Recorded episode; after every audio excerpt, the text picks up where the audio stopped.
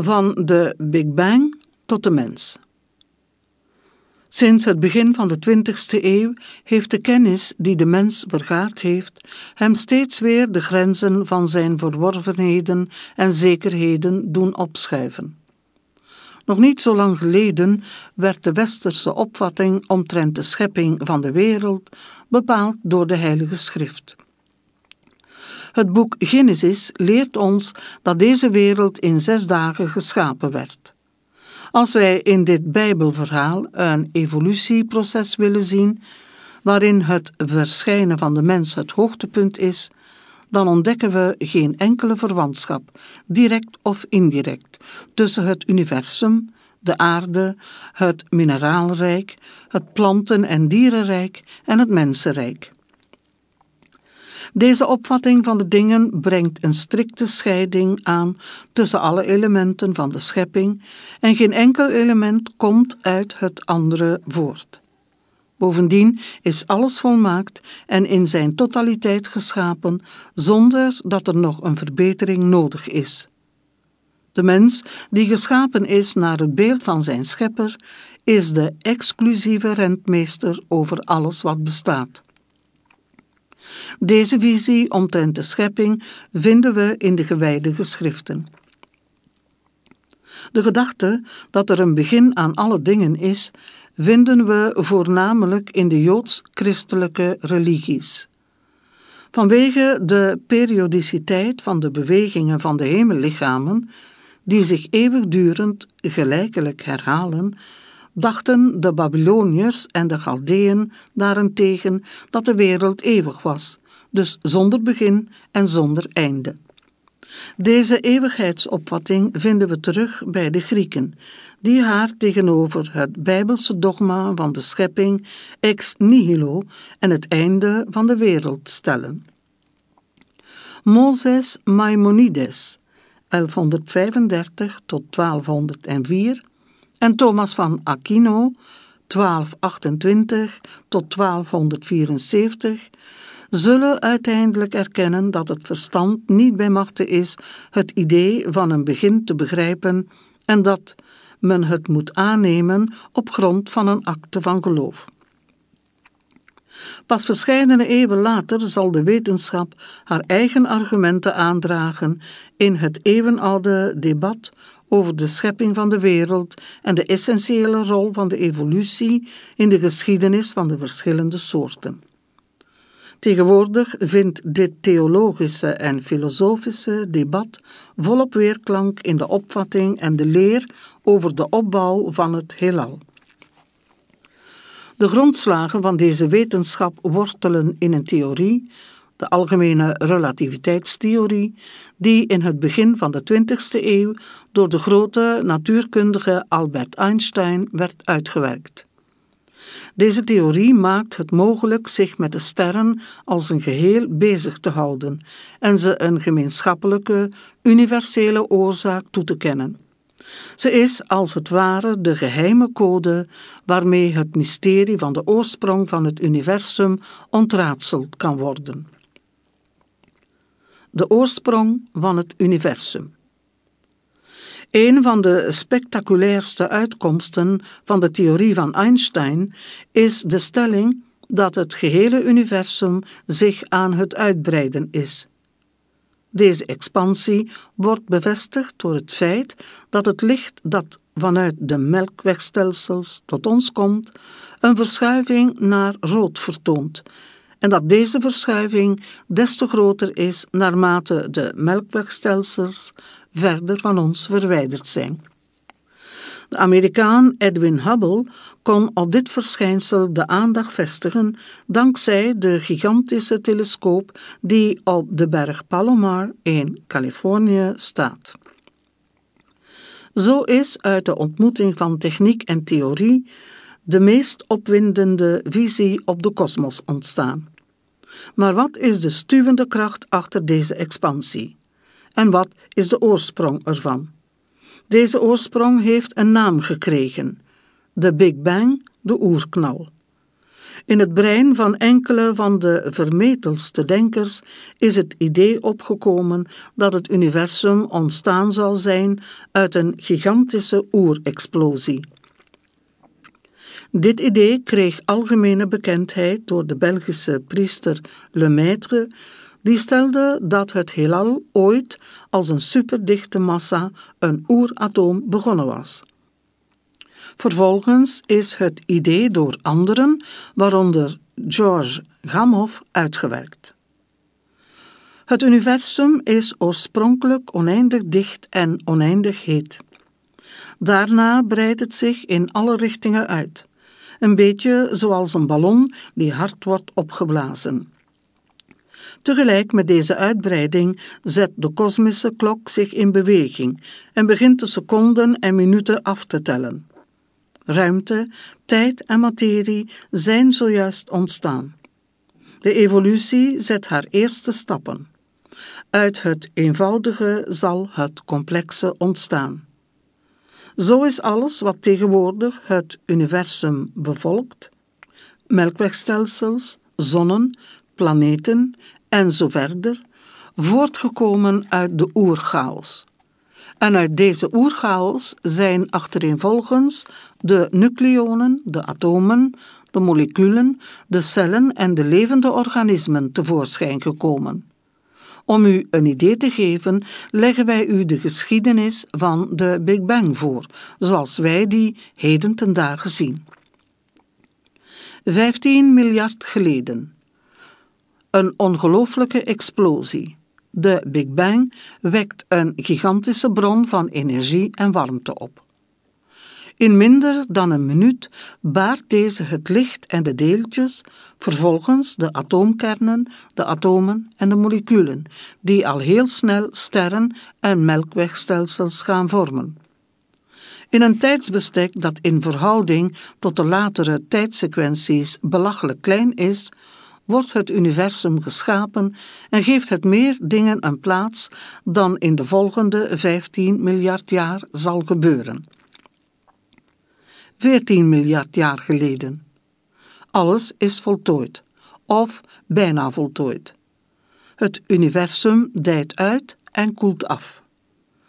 De melkwegstelsels verwijderen zich steeds verder van elkaar. 13 miljard jaar geleden.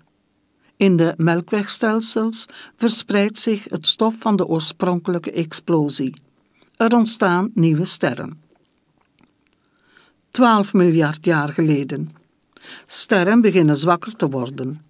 Er zijn er zelfs die sterven en waarvan het schijnsel voor altijd verdwijnt. 11 miljard jaar geleden.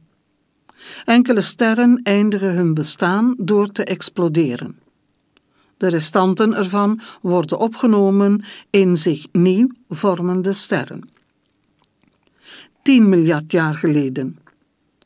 Het universum koelt verder af en breidt zich steeds verder uit. Het is nu onmetelijk groot, koud en bijna leeg. 9 miljard jaar geleden. In het universum bevinden zich ongeveer 100 miljard melkwegstelsels en elk daarvan omvat ongeveer 100 miljard sterren.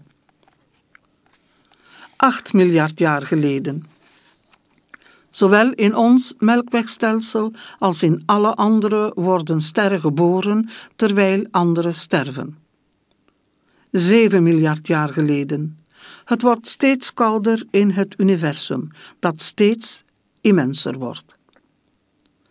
6 miljard jaar geleden.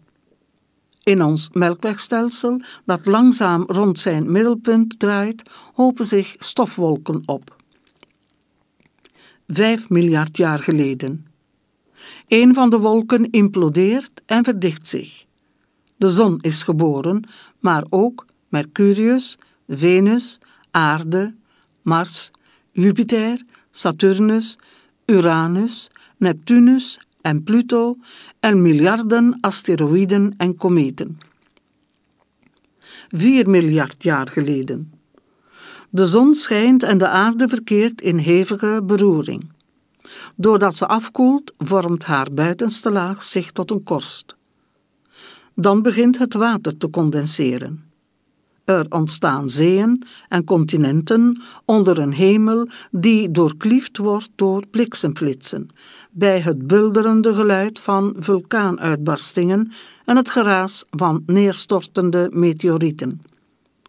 Ten slotte vindt ergens in een oceaan een wonderbaarlijke gebeurtenis plaats: het verschijnen van leven. Drie miljard jaar geleden. De eerste levensvormen zijn primitief en leven slechts kort. Het is zeer moeilijk om op deze door natuurgeweld geteisterde aarde te overleven. Alleen enkele bacteriën lukt dit. 2 miljard jaar geleden. Nu ontstaat onze huidige atmosfeer met haar zuurstof. Het leven kan uit het water tevoorschijn komen. Vanaf deze tijd nemen de levende wezens toe in structuur en verscheidenheid. Bacteriën, algen en zwammen, de voorouders van de planten en de dieren. 1 miljard jaar geleden. Er ontstaat geslachtelijke voortplanting en het rijk van de dinosauriërs begint. Vervolgens ontstaan vele diersoorten en nog later de zoogdieren, onder andere de grote apen. Enkele miljoenen jaren geleden er ontstaat een heel bijzonder wezen, de mens. Door zijn handelen zal hij een grote invloed uitoefenen op de loop en ontwikkeling der dingen. De kosmische evolutie. Het universum houdt daarmee echter niet op met zijn formidabele werk. Elk jaar verschijnen er in alle melkwegstelsels nog nieuwe sterren. Andere sterren veranderen volgens een evolutie die gewoonweg wonderbaarlijke resultaten heeft.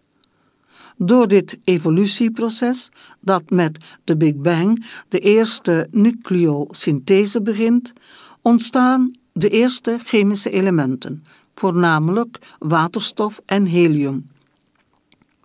Vervolgens nemen de sterren het werk over en fabriceren de zwaardere elementen van waaruit de planeten en het leven zelf verschijnen. Wij hebben het dus aan bepaalde sterren te danken dat zij door in een gigantische explosie de noodzakelijke chemische elementen in de ruimte te verspreiden, ons aardse bestaan mogelijk hebben gemaakt. Wij zijn namelijk uit dit sterrenstof geschapen, hetgeen van ons sterrenkinderen maakt. Een eerste supernova bezaaide de ruimte dus met zware elementen. Vervolgens maakte ze van haar enorme energie gebruik om de onderbroken alchemie in de kern van de sterren weer op gang te brengen. Deze was opgehouden bij de aanmaak van ijzer. Vanwege energiegebrek kon dit element zich niet met andere deeltjes verbinden om zo complexere stoffen te vormen. De supernova bracht het ijzer nu juist deze energie, waardoor het kon ontbranden en zo nucleaire kettingreacties op gang brengen. Later ontstaan een zestigtal nieuwe elementen. Ditmaal kan het universum zijn alchemie voltooien en zwaardere atoomkernen dan ijzer geboren doen worden. Het scala van 92 stabiele elementen in de natuur, die niet na een bestaan van enkele ogenblikken uiteenvallen, is vanaf dat moment compleet. Op zuiver materiële schaal stelt de mens in vergelijking met de schepping niets voor een stofje in een onbegrensde ruimte. Maar op de schaal van de opeenvolgende transformaties die zich in de vorming van de materie, het leven en het bewustzijn hebben voorgedaan, staat de mens heel hoog. Misschien staat hij zelfs wel op de hoogste trede, die vanwaar men het universum kan overdenken en zich vragen stellen over de oorsprong en de toekomst ervan. Binnen het raamwerk van de evolutie, die 15 miljard jaar geleden begonnen is, werkt hij samen met alle elementen van de schepping en is daarmee onlosmakelijk verbonden. Zo zijn wij dus de kinderen van een kosmos die na een zwangerschap van miljarden jaren de mensheid heeft gebaard. In de Hindoe-traditie wordt trouwens gezegd: de stenen en de sterren zijn onze zusters. Het universum dat wij tegenwoordig waarnemen is eindeloos lang geleden ontstaan. Enorme structuren zoals de melkwegstelsels zijn erin verschenen en zonnen zijn bij miljarden in alle uithoeken ervan ontstaan, zodat de planeten zich op hun beurt konden vormen en het leven kon ontluiken. Bij het aanschouwen van een dergelijk wonder hebben de wetenschappers zich twee cruciale vragen gesteld. Als de aanvankelijke omstandigheden ook maar een klein beetje anders waren geweest, wat zou dan het eindresultaat zijn geweest? En kon de schepping van het universum zich in elke willekeurige situatie voordoen? Sinds Newton weten wij dat er in de natuur krachten bestaan die bepalend zijn voor het evenwicht en die alle sterren tot een bepaalde evolutie dwingen. In onze zon bijvoorbeeld bestaat een evenwicht tussen de zwaartekracht die haar doet samentrekken en de warmte die haar doet uitzetten. Zolang dit evenwicht stabiel is, verkeert de zon tientallen miljarden jaren lang in een toestand van betrekkelijke rust. Wanneer ze eenmaal alle waterstof verbruikt heeft, wordt het evenwicht verbroken en wordt onze zon een schitterende rode reus. Ze begint dan aan een nieuwe fase van haar bestaan voordat ze als een witte dwerg eindigt, dat wil zeggen als een ster van zuivere koolstof. Het verschijnen van het bewustzijn. In sommige gevallen bevestigt het entropische principe, in andere het complexiteitsprincipe, dat de natuurkundige constanten samen met de beginvoorwaarden van het universum het ontluiken van leven en het verschijnen van bewustzijn mogelijk hebben gemaakt. Leven hangt dus af van een zeer precair evenwicht en een buitengewone samenloop van omstandigheden. Als de numerieke parameters of de beginvoorwaarden anders waren geweest dan ze in feite waren, zou ook het universum totaal anders geweest zijn en zouden wij niet bestaan. Voor sommige geleerden is deze samenloop van omstandigheden niet toevallig. Er is een diepe betekenis mee verbonden, namelijk het onvermijdelijk erdoor ontluiken van het bewustzijn. Hubert Reeves schrijft hierover in een van zijn boeken.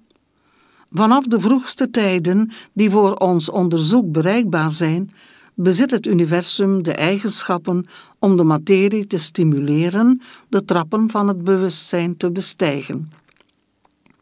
De kosmische evolutie heeft dus zin. Nog niet zo lang geleden meende men dat de mens, geschapen naar Gods beeld, zijn plaats had in een universum naar menselijke maat en dat hij daarin de belangrijkste plaats innam. Nieuwe kennis heeft deze zienswijze echter ter discussie gesteld.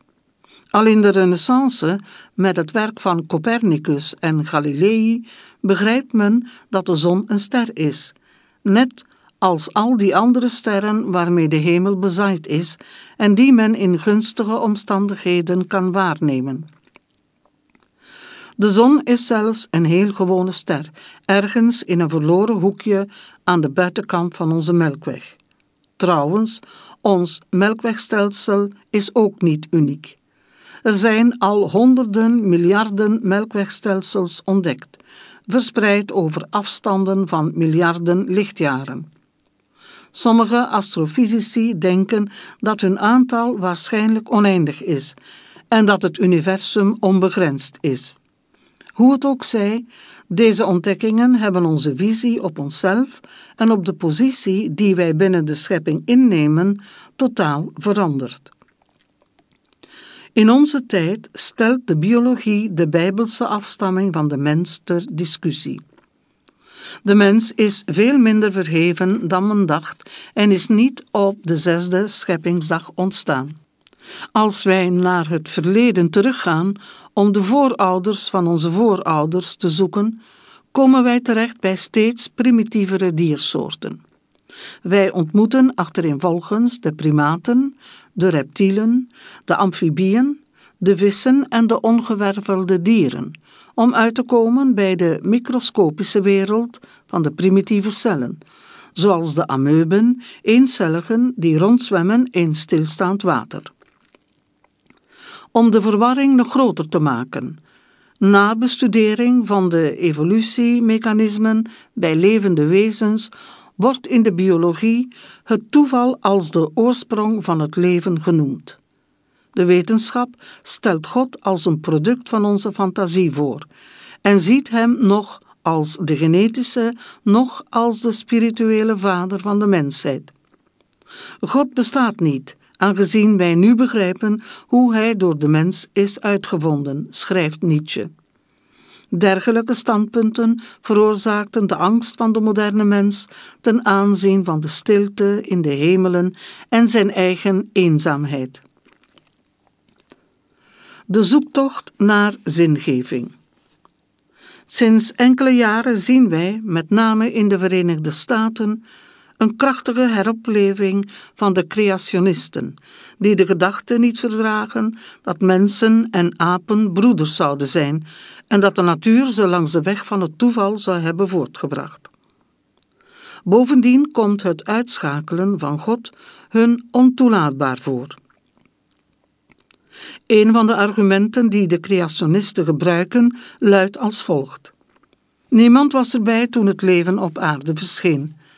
Dus moet iedere uitspraak omtrent de oorsprong van het leven als een hypothese beschouwd worden, niet als een feit.